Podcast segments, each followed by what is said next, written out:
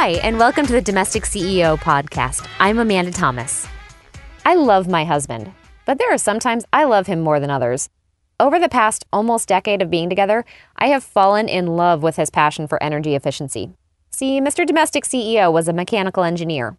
For 10 years, he designed heating, ventilating, and air conditioning systems, so he knows a thing or two about how to use the least amount of energy possible in a building. I admit, his tips and explanations used to go right over my head. Honestly, I didn't really care about saving money on my energy bills because I was living in small apartments and already had low electric bills. When we moved into our three bedroom, two story house, though, things changed.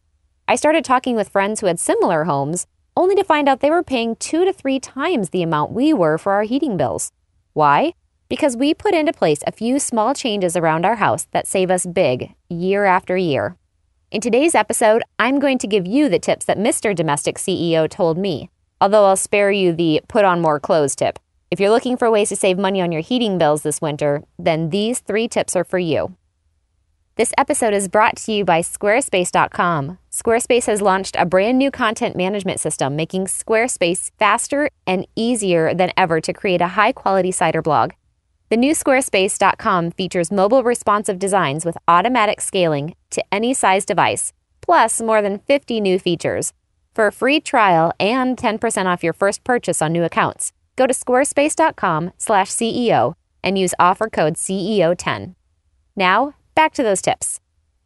Tip number 1, think small. The first thing people tend to do when they want to heat their space is turn up the furnace. The problem with that is the furnace likely heats your whole home. And why would you want to heat rooms that you aren't using? If you aren't in the space but you're using it, that's wasted energy. Instead of rushing over to your thermostat to crank up the heat, consider using something smaller than a giant oil burner. In our home, unless we have company over or are using multiple rooms at the same time, we keep the furnace turned down and use space heaters in the rooms where we spend most of our time. If I'm working in my home office, I turn up the heat on my feet. After all, I'm probably going to be there for a while, so there's no use heating my living room, kitchen, dining room, or bedroom just to keep myself warm while I'm working on the computer. Just make sure to turn the heater off when you leave the room and follow all the safety precautions. Space heaters can cause a fire hazard, but if you use them correctly, they're perfectly safe. The think small principle applies to sleeping too. When we go to bed, we're likely going to be there for at least seven hours, so why would we want to heat the office, kitchen, and living room during that time? Instead, we have a heated mattress pad that we turn on about 20 minutes before going to bed. Not only do we get to save electricity by having our bed heated instead of the entire room around us, we also never have to get into a bed with freezing cold sheets. Tip number two maximize the air. Now, you may be thinking to yourself, what about when you wake up? Few things are worse than waking up on a dark winter morning and having to get out of a toasty bed into a freezing cold room. So, how do we make the morning more bearable? Simple programmable thermostats. Our heat automatically turns down at night when we're sleeping in our heated bed. Then it kicks back on about an hour before we get up, so we don't freeze our tootsies off when we get out of bed. We also have the heat set to turn down during the day when we're out of the house. After all, it seems silly to heat the house if no one is home, right? A programmable thermostat can be purchased at any home improvement store or online. They're fairly inexpensive, and you can make your money back in a month or two if you set it to only heat your home when you're there. Another tip that can help you maximize the air in the room is a ceiling fan. Ceiling fans can be put on the reverse setting. Instead of pushing the air straight down, it pulls the cool air up, which pushes the warm air back down to where you are. And the higher the ceiling, the bigger the difference this can make. If you really want to know why that is, we should probably call Everyday Einstein to see if he can help explain. Tip number three seal the house.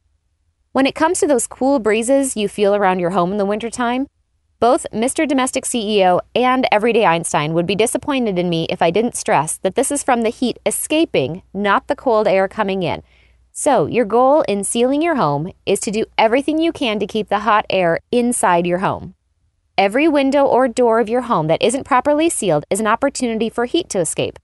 Keep the heat in your home by making sure to seal up all the openings you can. If you can see light around your door in the middle of the day, you have gaps where heat is escaping. Self adhesive weather stripping can be purchased at home improvement stores and applied to door frames to seal those gaps. If it feels like there's a breeze coming under your doors, door sweeps can be installed at the bottom of your door to keep the heat in. If your windows are where you feel a breeze, window insulation film is your solution. It's like a shrink wrap for your windows. If you want a more expensive but more fashionable option, updating your window treatments to cellular shades or heavy drapery will keep the heat from going out the windows too. Now that you have a few tips to get started, it's time to make those preparations for the winter months. With the weather changing fast, the sooner you can make these small adjustments, the sooner you can start saving money on your heating bills. What do you do around your home to save money on your heating bills? Share your tips and tricks in the comments section or in the Domestic CEO Facebook wall or Twitter feed. If you're looking for more tips on making life easier, check out the newest Quick and Dirty Tips ebook. It's available on Amazon, iTunes, and Barnes & Noble now for just $3.99. And thanks again to today's sponsor, Squarespace.com. Hiring someone to create or change a website can be expensive, like really expensive. And from personal experience, I can tell you that not everyone who claims to be able to design a website knows what they're doing. If you're starting a business or are ready to upgrade your website, before forking over any money, visit squarespace.com and see how you can create your own website in less time and for a fraction of the cost of having a designer do it. Their templates and drag and drop system make it super easy.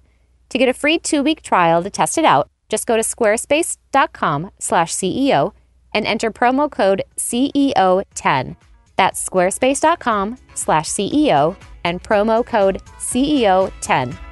Until next time, I'm the domestic CEO, helping you love your home.